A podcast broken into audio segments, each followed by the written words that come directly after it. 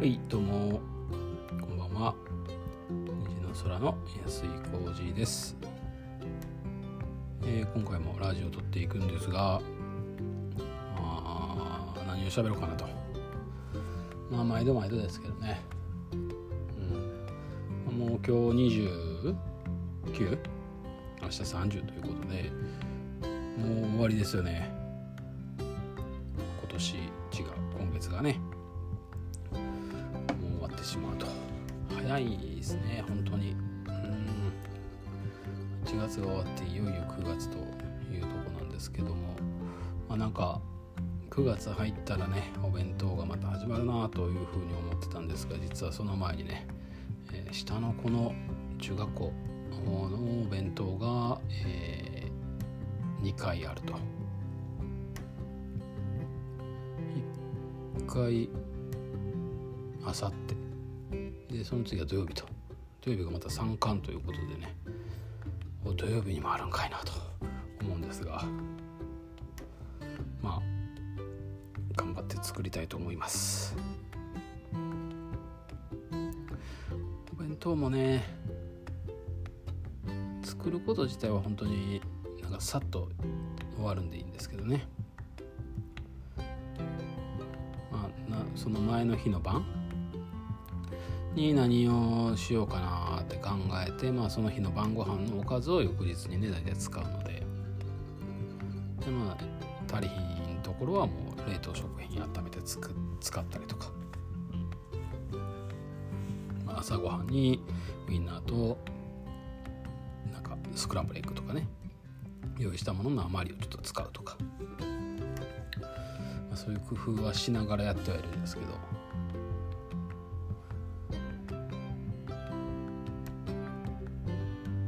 れよりもやっぱりその早く起きるっていうのがねいや早く起きるのがどうのこうのじゃないんやと思うんですけどね、まあ、早く起きるっていうよりもどっちかっていうと、えー早く起きてその後寝てしまうっていうのが、まあ、問題なのかなと。は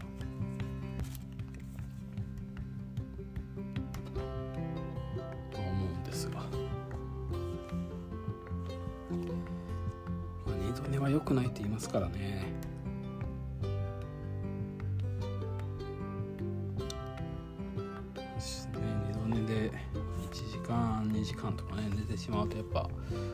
後がしんどいのでまあもうでもそれはせんとこうと思ってます。ちょっとお弁当を作るための早起きを始めたら、まあ、ちょっともうそのまま散歩でも行こうかなと。で体を起こしてその仕事みたいなね。で一日過ごして夜を早く寝ようかなと。まあそういう風にねちょっと変えていかないとなかなかね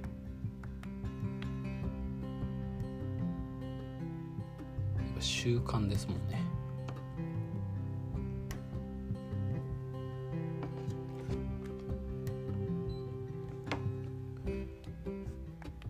うんそういう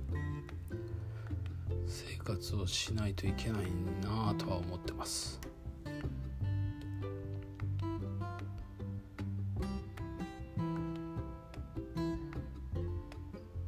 まあそれぐらいしか今パッと思いつくのはそれぐらいしかね喋ることないんですが。この間この間のラジオはもうね日光の話もしちゃったしそっから1週間ぐらいですけど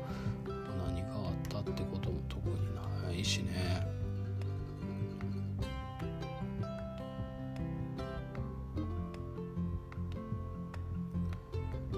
まああった、まあ、ちょっと仕事の話ですけど。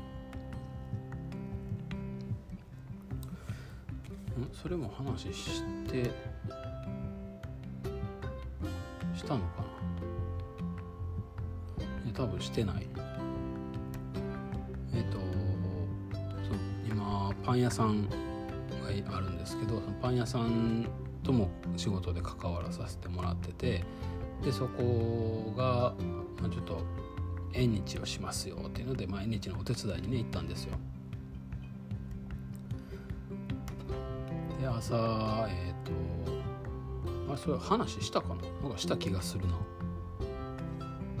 してる？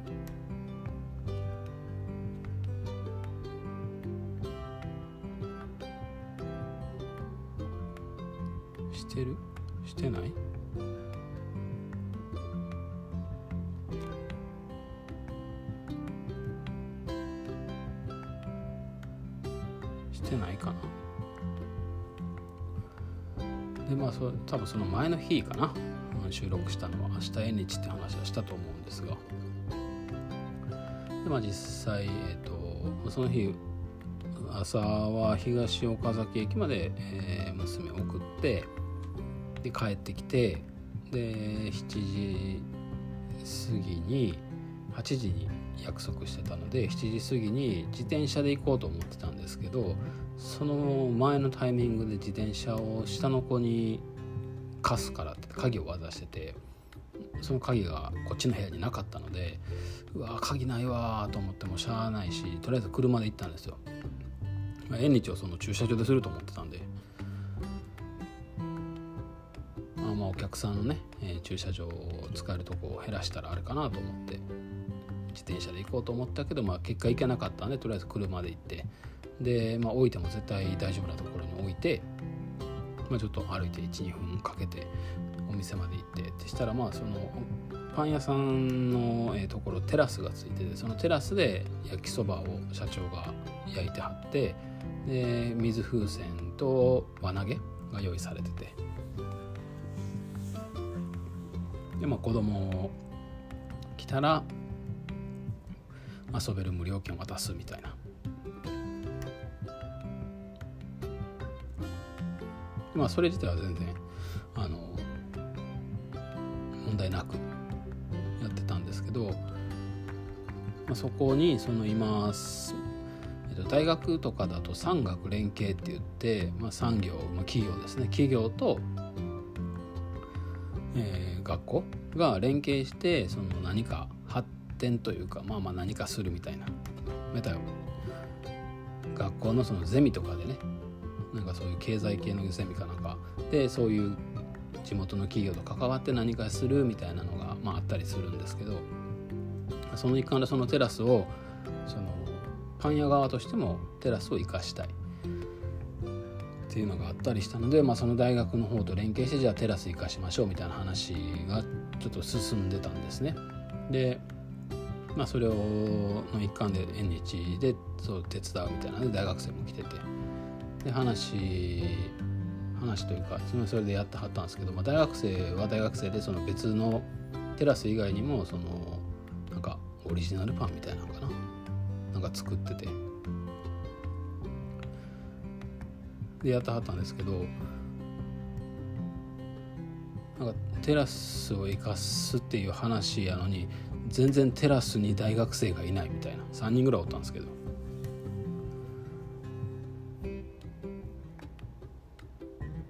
でなんかその後2時間ぐらいしてから、まあ、ちょっと次回以降の、えーと、打ち合わせがあるから安井さんちょっとだけいいですか？って言われて打ち合わせを大学生とそのお店の方と一緒にしてて。で、まあ、ちょっと話聞いたらその最終的にレポートで、えー、こういう結果になりましたよって報告したいですみたいな。って言って聞いたのでもうやったらテラスを生かしたいのになんでテラスに誰もおらんのかなと思ってそのいいた方が良くないですかっていう話をしたりとかでもっとそのテラスを生かしたいっていうこっちの意図を組んでじゃあ私たちのアイデアでってやるんやったらもっとテラスの周りとかをしっかり見てどうしたら活かせるんだろうっていうのをこの縁日とかでもね具体的に見て僕が見てもいっぱいあったとやれることが。でそれそういうのも見て提案した方が良くないですか？とかっていう話をまあこっちからさせてもらって。でまあそれ別に偉そうに言ってたっていうよりもそのうんとまあそれに加えてもう一つあったんですけどまあ、なんで僕がその話をねそのわざわざ大学生にそういう話をしたのかっていうのにも通じるところでもう一つあったのが、えーと、テラス行かしましょうねって話で、まあ、僕はいろいろアイデア出させてもらってその僕のアイデアやけど別にそれはあなたたちが提案してくれても僕はいいと。いやなんでかっていうとその思いが一緒やし別にそれを取られたからという取られたからっていうか、まあ、僕がね提案したら僕の株は上がるけど、まあ、それを君たちがそのレポートを出すのにあ何かしら自分たちで出したっていう体でやって実績ができましたっていう方が君らにとってもいいやろうからあの僕が今言ったことを実際自分らで提案して自分らでやってくださいと、まあ、僕が全部やるのも面倒くさい話やしね。っていう話をさせてもらった後にお店の人とも話してたら大学生を交えて話してた時にお店の人がその言ってたのが、と、このパン屋ができてテラス作りましたと。でテラスがあるっていう状況でお客さんが来るとそしたらお客さんはわざわざレジとかで「あのテラス使ってもいいんですか?」って聞いてくるんですよみたいな。で「あ全然いいですよ」って答えるんですけどなんでわざわざ聞くんかなってずっと思ってますと。あるんやししかもパン屋にね自分たちが買いに来たパン屋にテラスがあるイコール別に使ったらいいんじゃないっていう。っていうつもりでこっちはまあ作ってるわけなんですよね。だから言ったらまあお気軽にご利用くださいねっていうつもりで開放して作ってると。でも聞かれると。それが不思議だったということを言われて僕は逆にそれが不思議なわけやったんですよ。お店側がそう思ってたとしてもお客さんはそこを利用していいかどうかなんて別に自分の所有物じゃないし自分の土地じゃないからそれは普通聞きますよねってここ使っていいんですかってでもこれってそのすごい極端な話なんですけど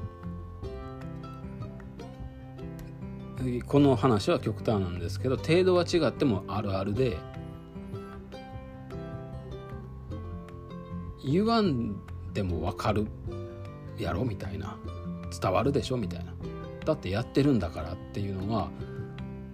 やっぱみんな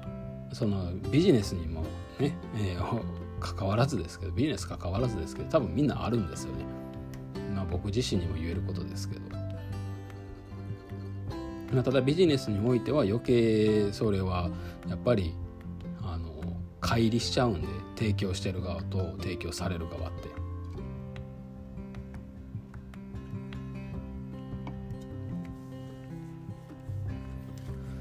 テラスがあるんだから使ったらいいじゃないは絶対に違うじゃないですか。やったらご自由にご利用くださいの看板一つ。でもまあ、別に看板というかペライチの紙でもいいんですけどそれをどこかに掲示しっかり掲示見える場所に掲示しておく。それを見て初めてお客さんは扱っていいんだなっていうことが分かると。お店の許可なく勝手に使ってね後から言われるのはやっぱ嫌やからだからそこのその思い込みというかおた、まあ、お互いにというかねそのそっち側のお店側の思い込みっていうのはやっぱり言わないとわからない伝わ、えー、メッセージとしてしっかり伝えないと伝わらないですよねっていうことを、まあ、その場でも言ったんですけどそれってまあどういうことかっていうと結局そのお客さんとか利用者にとってどうなんだっていう視点は全くないんですよね。自分たちが満足してるみたいな。テラス作ってあげた。よかった。これでお客さん使ってくれる。でも蓋を開けたらあんまり使ってくれない。知ってる人は使ってくれるし一回聞いた人は使ってくれるかもしれないけどそれ以外の方が全然使ってくれないから結局テラスがどんどんお客さんがその利用者その多くないからなんかせっかく作ったのにもったいないなみたいになってしまうと。でその学生のや提案してきてることも結局一緒でそのお店の役に立ちたいっていう思いが強いからお店のためにって言ってやってくれることはお店としてはありがたいんだけどでもお店じゃないんだよってお店の向こうにいるのはお客さんだからお客さんが使いやすいようにとかお客さんが使えるようにするにはどうしたらいいんだっていうその外からの目線で見ないと結局は自己満足というか多分お店のためにこんなんしてあげられましたで終わってしまう。でお店もまあ別にお店としては別にねそれがどうなろうが正直関係はない話なのでもちろんそこに多少のね投資というかこっちが持ち出す分はあるかもしれへんけど、まあ、何々大学と何かしましたみたいなのが、まあ、ちょっと言えるぐらいの話で終わってしまうだけだけど、まあ、別に板ではないと。そんなにね。まあよかったね。で終わってしまう可能性の方が高い。結果は残らへんし、まあ、やったらやっぱお客さん目線で見てどうなんだろうなっていうところをしっかりとそのやろうとした方がいいんじゃないですかっていうことを、まあ、僕からはその学生さんとかお店の人にはね提案させてもらったんですけど。でまあ別にお店の人はまあそれであそんなもんなんだと思ったらそれでいいし学生としてはそれでそのうち以外にもね関わるとこが今後もしあるんだとしたらその目線を一日でも早く持った方がまあ、よりお店に対してというか社会に対していい貢献ができると僕は思うのでその僕が学生の頃はそんなこと考えたこともなくはないんですけど、まあでもよくよく考えたらそう。こ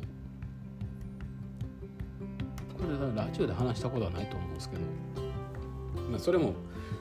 あの僕はそんな視点はもちろんもともと持ち合わせてないし考えたこともないけどその、えー、当時18歳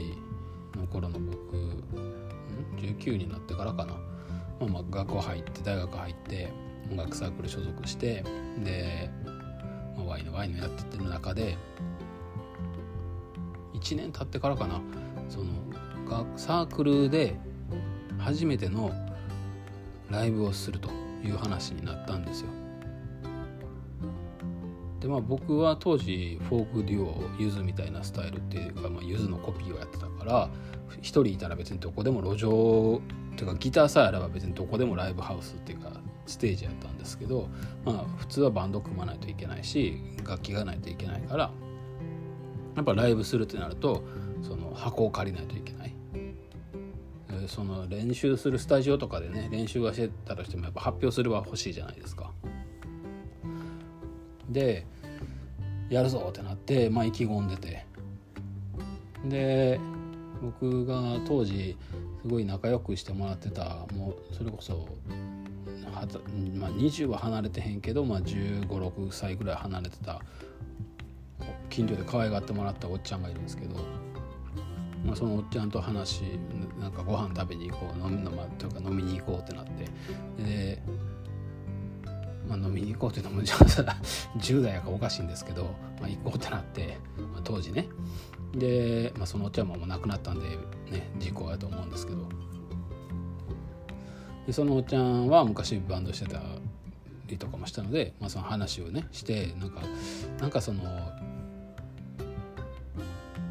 どういう風なライブにしたらいいかなみたいな。相談をしたんですよ。まあ僕は言ってもまだ1回生とか2回生、えー、関西では1回生とか2回生って言うんですけど1年生2年生のことを。まだ入っても話し合ったんですけど、まあ、出来たてのサークルでその僕らの1回生の世代が一番多くてでその中でまあなんか僕目立ちたがりやから目立ちたがり屋やからっていうのもあるんですけどまあ、ちょっと中心的におった中心の方におったので、まあ、なんかそのライブとかするってなった時も、まあ、なんかいろいろ僕が考えたアイディアとかでわーって盛り上がるみたいな感じでやってたので、まあ、それ責任感を持ってやってたんですよね。でまあ、そのおっちゃんにもちょっと知恵借りようと思って相談してまあその俺らがやってた時はまあ言ってもその学生のクオリティってすごいやっぱ低いし、えー、まあ身内ししか呼べへんから身内呼ぶってまあ言ったらそのいろんなとこ自分らの友達呼ぶわけやから自分らの友達じゃないバンドのライブもミントはあかんじゃないですか。別に興味なかったりしますよね。うまかったらいいけど別にうまいわけじゃないと。どうする？どうしたらその人たちもお金を払ってでも来てくれるわけですからどうしようかなと思って相談したら、まあ、そのお茶の時は、まあ、なんかビンゴ大会かなんかやったみたいな。とりあえずそのお客さんを巻き込んで盛り上がることをそのバンドとバンドの間にやったなあみたいな。のを聞いてあそうか。お客さんがその関係ないまで言ったサークル全体として成功さすにはそれがいいよなってなったんですよ。対バンとかじゃないのでサークルでやるあれなのでサークル全体のライブとしてはああのサークルのライブ行って楽しかったっていう風になって帰ってもらえたらいいなっていう話に、まあ、僕は解釈をしたからそういう風になんかそのただバンドが、えー、下手くそなバンドたちが演奏していくんじゃなくて、まあ、なんか一つでもいいからやらへんかとでその方向で、えーと、話を進めていってたんですよね。まあ、そういうことそこからかな多分僕がその自分たちだけが楽しかったらいいっていうもんじゃないんだみたいなことを、まあ、僕はその時からまあ知ってはいたけど、まあ、別にそれがその仕事もそうだみたいなとこまではもちろんね後からしか気づけなかったですけど、まあ、でも考えてみたら多分そこからそういう視点は持つようには多分なっていて。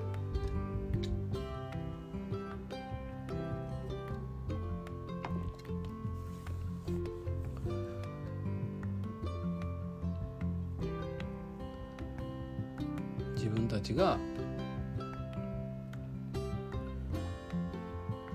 たちがやったからいいとかっていうもんじゃないよねと。まあでもこれもねやっぱ難しいんですけどね。なんか、うん、だったらじゃあ僕が今自分のビジネスでそれができてるかっていうとやっぱり全然足りてない。足りてないっていうか分かってないだろうなって、うん、自分でもやっぱ思ってしまうし。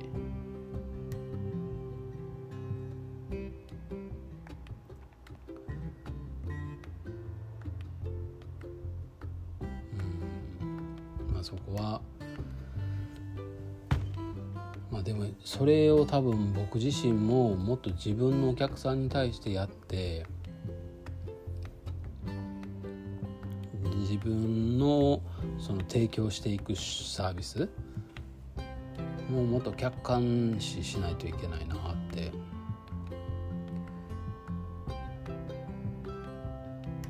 その人の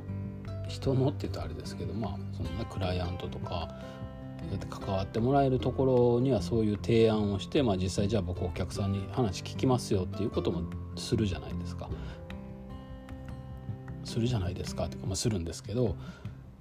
それをじゃあ自分にできてるかっていうとねまたやっぱりこれがねできてなかったりするわけですよ。せなあかんなってことですね。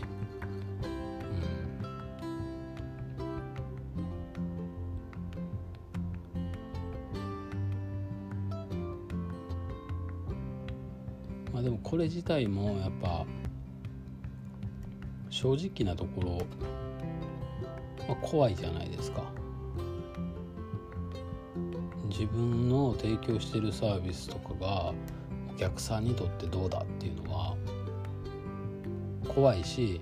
もっと言うとお客さんはその時に本音を言ってくれないと思うんですよね。なんでかっていうとやっぱ相手を傷つけたらどうしようみたいな。そういうのってやっぱ思うしねそ心遣いというか。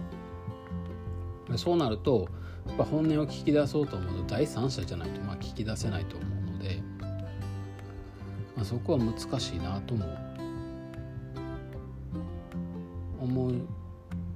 からこそまあ僕はね、え、お客さんに対してそれは提案できる。代わりにやりますよっていうのが提案できるのはまあそういうことですもんね。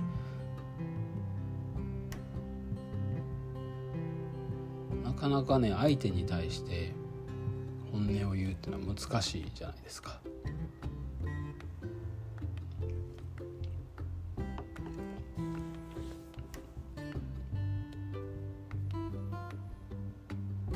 やっぱダイレクトにその自分が思ってることを伝えたらこの人は傷つくのかなとかその人が想定してたのと違ったらどうしようかなとか。っていうそのねジレンマというか遠慮というかそれがあるのでなかなか本音が言えないっていうのはね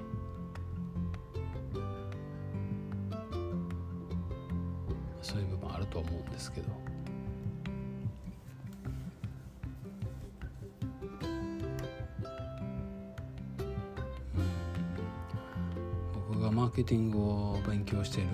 会社があって会社という、うん、最近はもう全然そういう教材買ってないので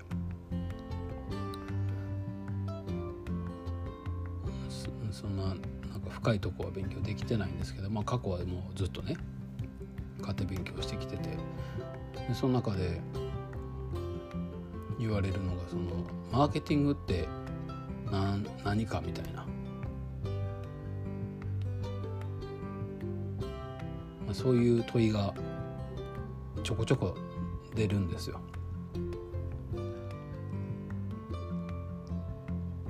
でまあ、答えもいろいろあったりするんですけど、まあ、例えば、えー、マネジメントっていう。有名なビジネス本ビジネス本があってそれピーター・ドラッカーっていう人が書いて、まあ、ピーター・ドラッカー、えー、もしも野球部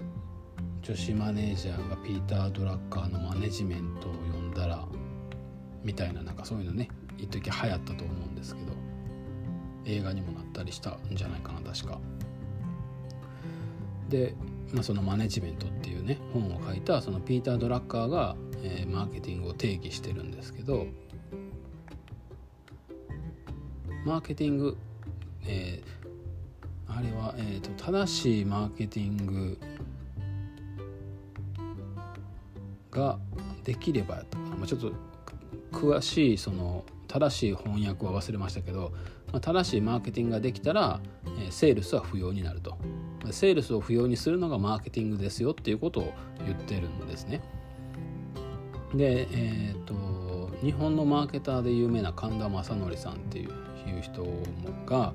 言うにはマーケティングっていうのは営業マンの前に見込み客を連れてくるお客さんを連れてくることだよっていうふうに言ったりしてて、まあ、どっちもその結局は、えーと、セールスを不要にしている。営業マン営業マンの前にお客さんをね連れていくっていうことはもう集客ができてるからあとはもうお客さんに選んでもらうだけというか買ってもらうだけの状態。でセールスが不要っていうのも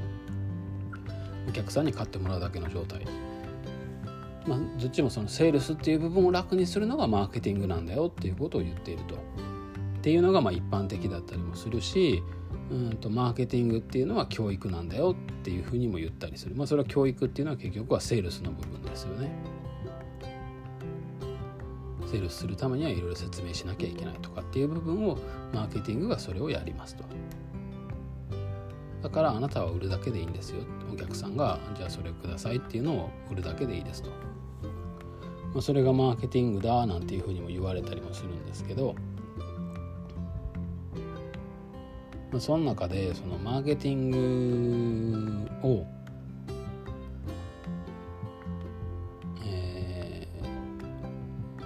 楽にする方法というか、まあ、セールスライティングっていう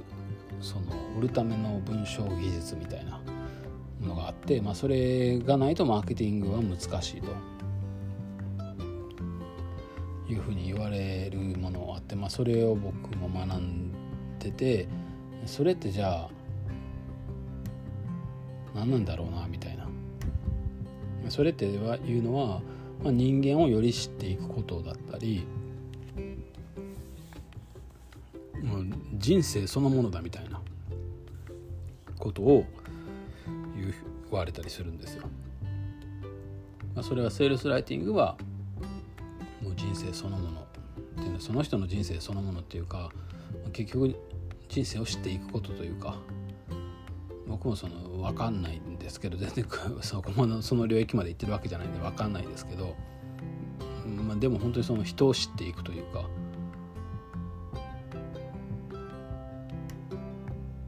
これ何の話をしてたんかな入りの話を忘れてもうたから。今自分が何でその話をしてるのか忘れましたが。えっ、とそういうまあ要するに、うん、なんかそういうのを学んでいくこと。セールスライティングを学んでいくことっていうのは人生のいろんなことを学んでいくことなんだよっていうことなんですけど。ああそうそう。結局はそのビジネスだけじゃないっていうことですよね、が言いたいのはねすごいその人を見るとか人を知るっていう技術というかスキルというかなのでそこを、ビジネスに生かせるのはもちろんなんだけどそれ以外にも全部共通していると。なぜなら人間の心理とかっていうところを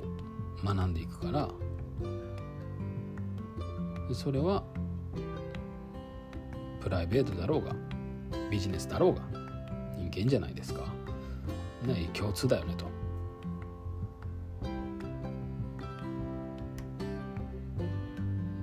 まだか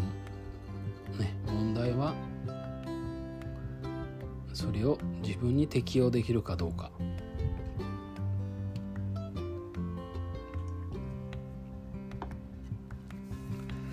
この部分はねうん、本当難しいというか、うん、簡単ではないですよね。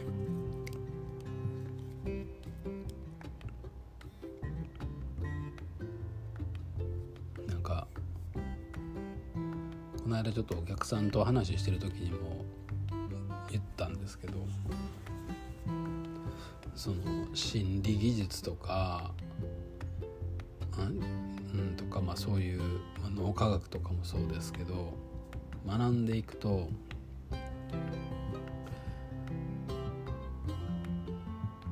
別にそれは悪用したいわけじゃないしそういう順番立てて行動していけばそうなるなとは思うからその通りにできたらいいんですけどでもそれをやった時に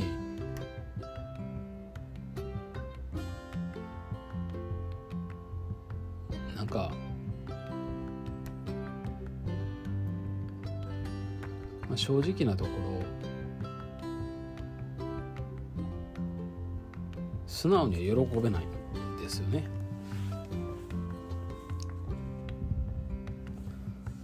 なんか弱点をついていったみたいな正々堂々じゃないって言ったらなんかそういうことでもないんですけど。う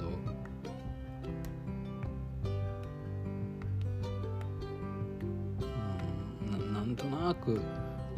なんかまあそうやな。知識を使ってしまったなみたいな。知ってるからできたんだなみたいな。手を騙したとは別に思わないですけど。でもなんかあ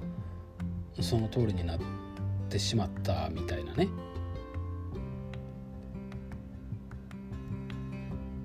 結果オーライなんですけど。なんかどことなく両親が痛む感じがする。もちろんそれでうまくいったら万々歳って喜ぶべきなんでしょうけど。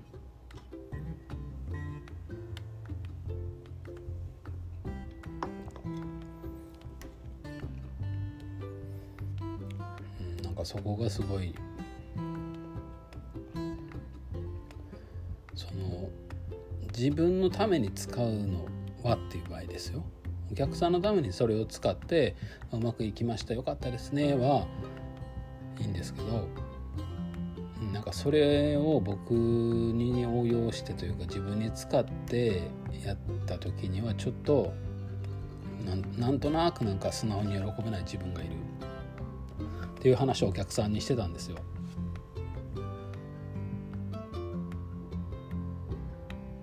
だから僕はそのそうやって教えるのは好きやしそれをぜひ取り入れても欲しいとも思うけど、うん、僕はなんかあんまりその素直に喜べないんですよねみたいなそうなってしまうのが分かってるからね余計になんかそういう話は絶対お客さんにしちゃダメなんですけど、まあ、ポロッとついつい言ってしまったんですけどでもその方はまあでもその安井さんのそういう正直なところが私は好きですよっていうふうにおっしゃってくださってあそうなんやと、まあ、なんかね僕もその方力にはなってあげたいなってずっと考えてはいてでもまあなかなかその、まあ、成果というかなんかねあの1ヶ月とか1回月1ぐらいしか会わないんですけど1ヶ月ぶりに会って話聞いたら「いや一件見つかりました」みたいなね制約できてみたいな話を聞いててなんか、えっと、チラシというか、えっと、広告？地域紙に広告出したって話は聞いてたので、まあ、それでうまくいって一件見つかりましたみたいなのを聞いて。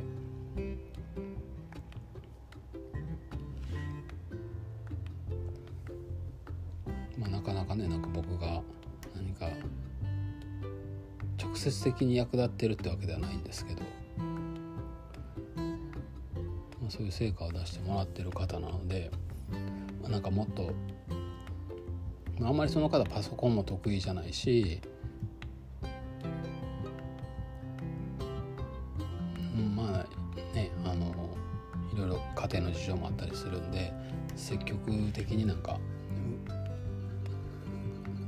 動けるって感じでもないんですけど。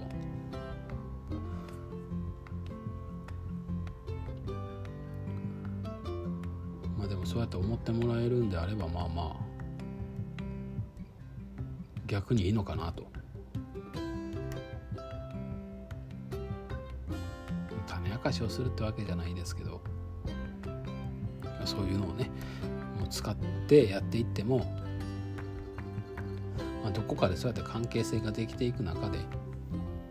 まあこれ実は僕が使ったテクニックはこれなんですけどねみたいな感じで話せるぐらい気軽に使っていってもいいんじゃないかなみたいな。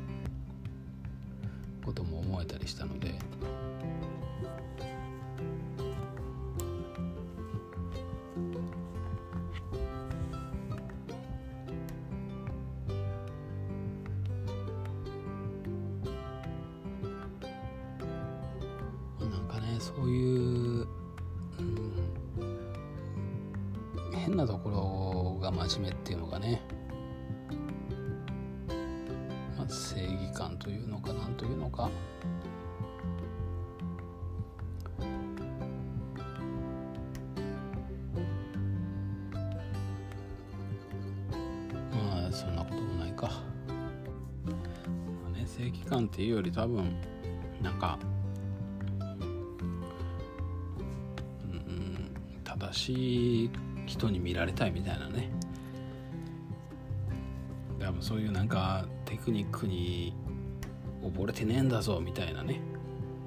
なんかそういう格好つけだと思います。あそういう自分が多分邪魔をしてるんだろうなと。別に悪いことはしてないし騙してるわけじゃないし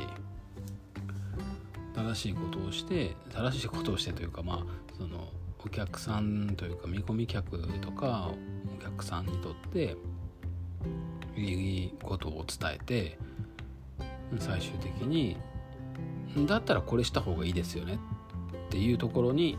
まあ、自分相手の中に落ち着かせる。でそれを僕は提供してますよ。どうしますか？買います。じゃないですか、うん、まあやからね別に悪いことをしてるとかそういうわけじゃないんですけど。まあそれを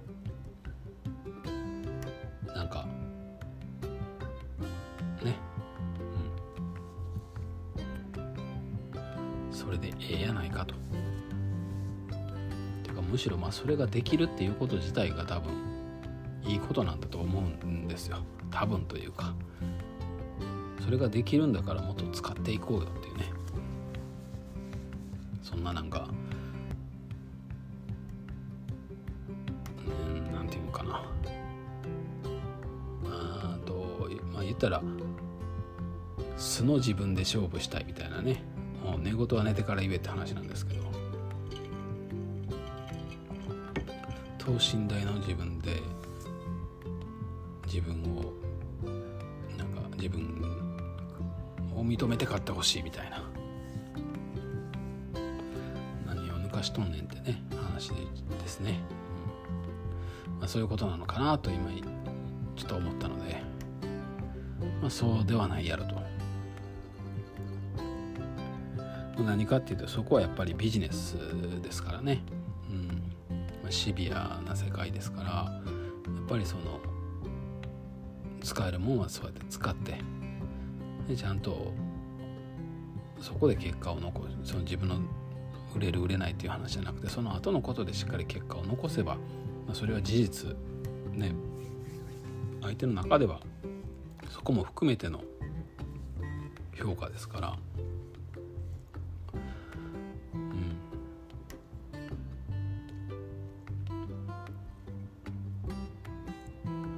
それを自分の中で学んでるくせに違うって思うのはなんか違いますもんね。それこそ違うやろうと。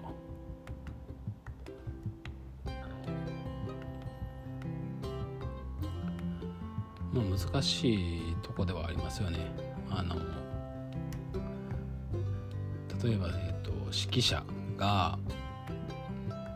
ある楽器の人に対して「そこ違う!」とかって言うじゃないですか「ほんじゃお前できるんか?」って言ったらできないじゃないですか学校の先生とか大学の教授とかが経済のことをなんか言ったりしてだからあそこの会社はダメなんだって例えば、まあ、よくわかんないですけど言ったとしてもじゃあお前が社長やったらうまくいくんかって言ったら絶対うまくいかないじゃないですか。まあ、やっぱその知識と、うん、現場は違うし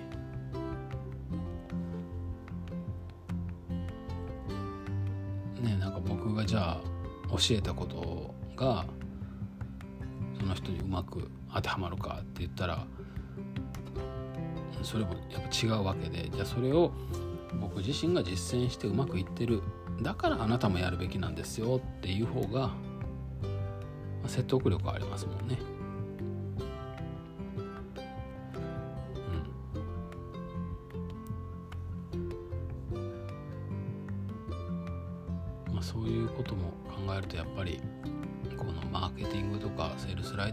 はすごい自分を振り返るというか自分を鑑みる、うん、そういう側面もやっぱあるのかなとも思うし。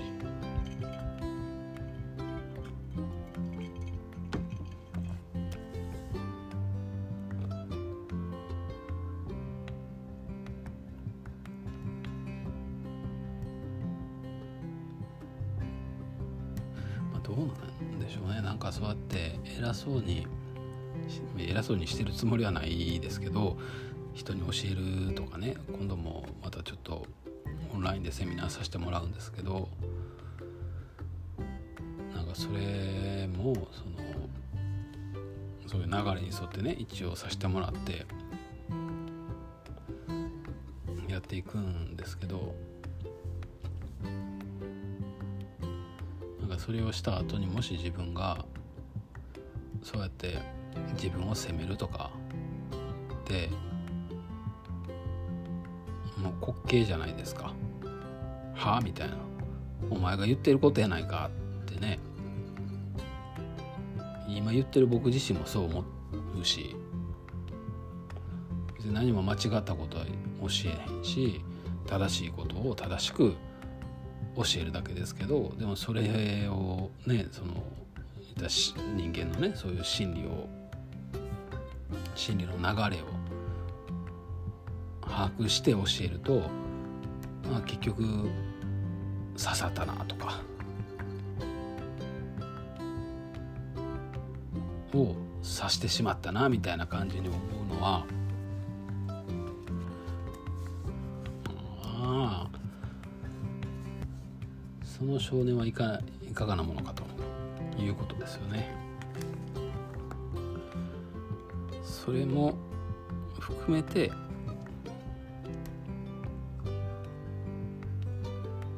いやまあ認めていかんとね自分を。そんなことできるんですか？俺ってすごくね？みたいな。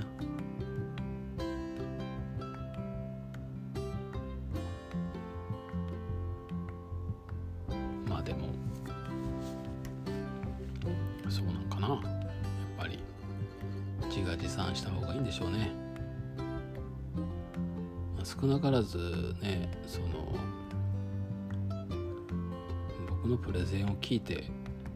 やりたいとか欲しいって思った人がいるっていうことはねそれをプレゼンでき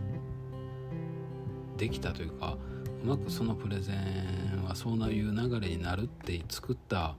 自分を褒めてあげるべきなんでしょうね。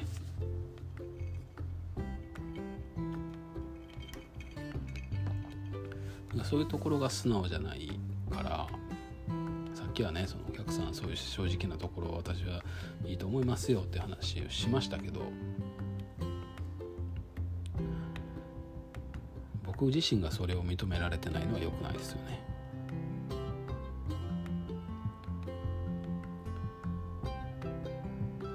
多分そういうのはそのそこを言わなくても伝わってるわけじゃないですか相手には。まあ、しかもその相手は僕よりもいくつぐらい上なんかな？結構上なので、まあ、10以上は確実に上の方なので、まあね、そんだけ年の差あったら人生経験ね違うし人を見る目も違うので。まあね丸分かりじゃないですか、まあ、この人素直な人だなとかこういう人だなとかその上でそうやって言っていただいてるってことはもう別にそのことをわざわざ自分から告白しなくても伝わってることなのでそれはその人とか関係なくね。多分どのクライアントさんにもある程度伝わってること。でそれをわざわざ自分で演出しんでもいいんかなっていうことをまあ思いました。演出というか、うん、告白という。ねしなくても、ま、人にはもう伝わってるんだから。人柄としてこいつはなんか素直そうなやつだな真面目そうなやつだなみたいなのは多分伝わってるでしょうから、うん、それはきっとそこで心理技術を生かしてやったとしても別に一点の限りもなく疑いもなく、うん、そこには僕の評価にはね及ばへんのやと思います。影響がね。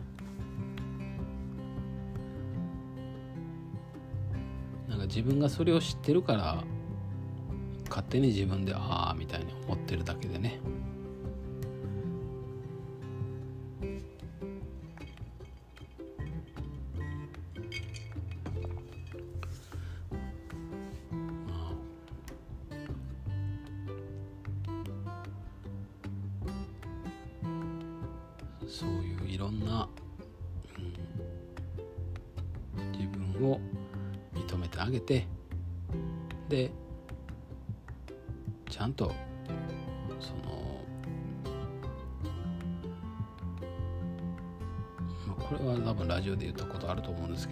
に好かれやすい性格というか人柄でもあるので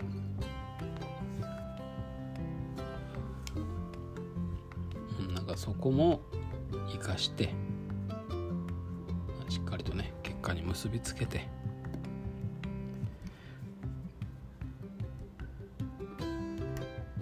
なんか最近は、うん、僕自身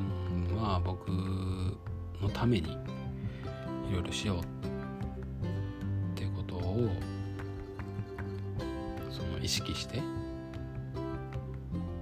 て意識をして自分のためなんだってね。例えば10万円の仕事が入ったらそれは自分のために10万円使ってあげようみたいな。ことを意識して生きようみたいにな、まあ、それをねやってやっていこうっていうことでなるべくそういう意識ではいるんですけど、まあ、でも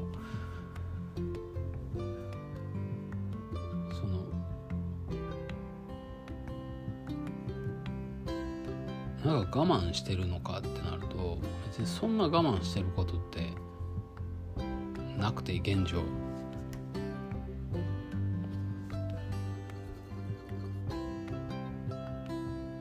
極端な話、えー、僕釣りが好きなんですけど本気にはまってた時は早く寝て2時とか3時に起きて釣り行って、まあ、釣りって大体今5時から7時ぐらいが朝まずめって言って一番魚が活性高くなって餌に食いつく時間餌を探す時間なので、まあ、そこで釣り超過ね上げてで帰るみたいな、まあ、そういう、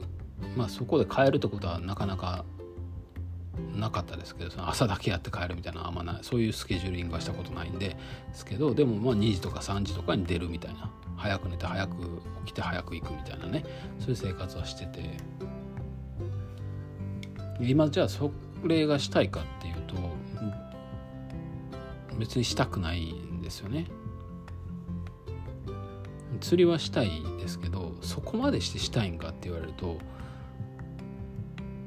まあ別にそこまでせんでもなんかもう本当日中ちょっと行って1時間ぐらい竿を振って帰るみたいな。別に釣れる釣れへん関係なく。まあそれでもいいかなみたいな感じなので。もう空いた時間に、まあ、言うても往復で2時間はかかるから、まあ、3時間？釣り1時間したとして3時間ぐらいの時間があればパッと行ってパッと帰ってこれるみたいな感覚で、まあ、できるから、まあ、行こうと思ったらねタイミングなんかいくらでもあるし。でその行っていいよっていう許可をもらえたとしてとかもらってもや行くタイミングは別にいくらでもあるんやなあるんよなって思うからまあいつでもいっかみたいな。とこがある。のでなんか無理にするのも違うじゃないですか。わあ行っていいんだやったじゃあ行こうっていうほどでもない。あじゃあ好きというか、まあ、時間見つけていこうかなみたいな。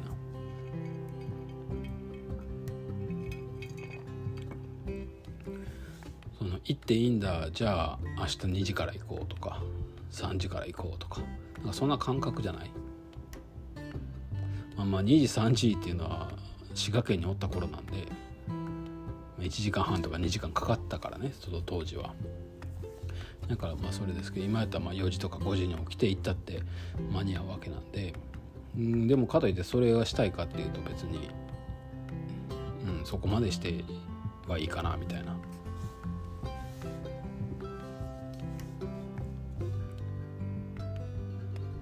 ぐらい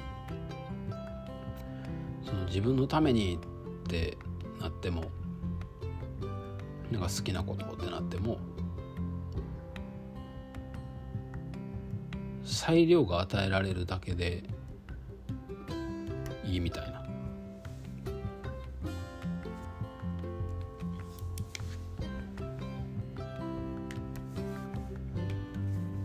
なんかそんな感覚？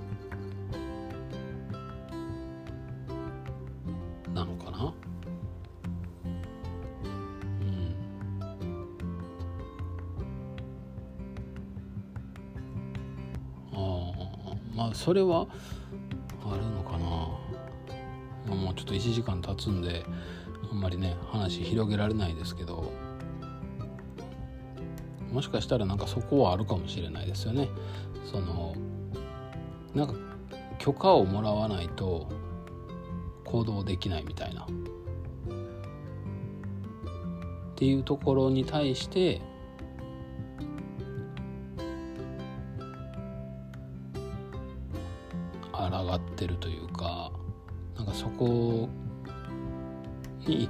さを感じてるというか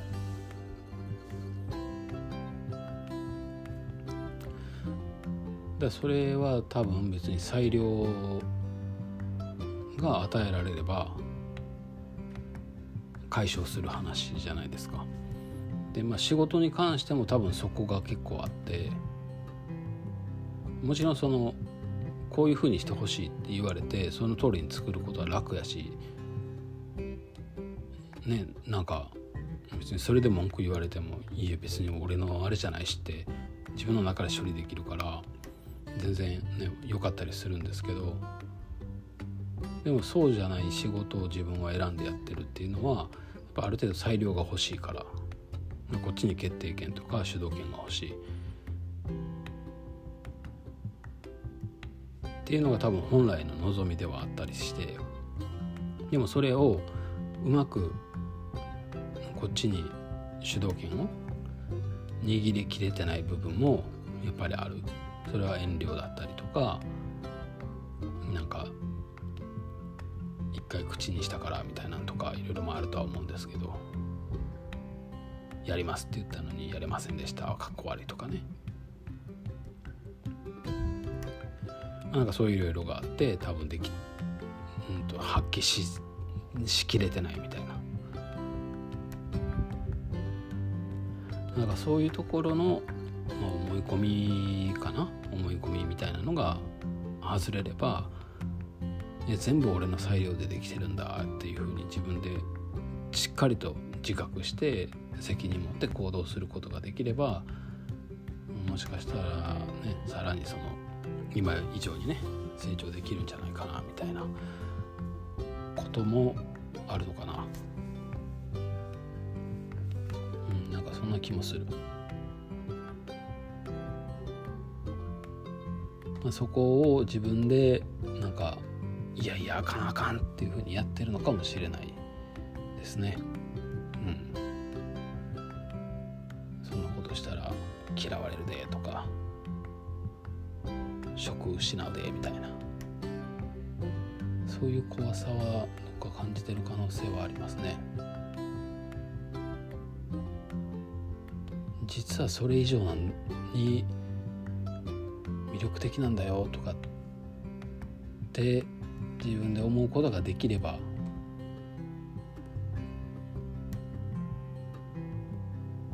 うん難しいあれやな。うんなんかもうちょっとここは深掘りしたいしできればこのラジオで撮りながらそこをね話していけいかないと多分もうこのラジオ止めてしまったら僕はここで終わ終わるというか あの話をやめちゃうんで考えることも、うん、このまま2本で撮ってみてもいいかもしれないですけどね、はい。まあ、とりあえずちょっと1本目はもう1時間経つんでこれで終わりにしたいと思います。あなるほどね。あまあちょっとなんていうかあいい気づきが最後にね得られたので、まあ、これでね、えー、この気づきが女神ちゃんとの生活をねより良くしていくための気づきになるようにということで1時間経たの終わりにしたいと思います。それではさようなら。バイバイ。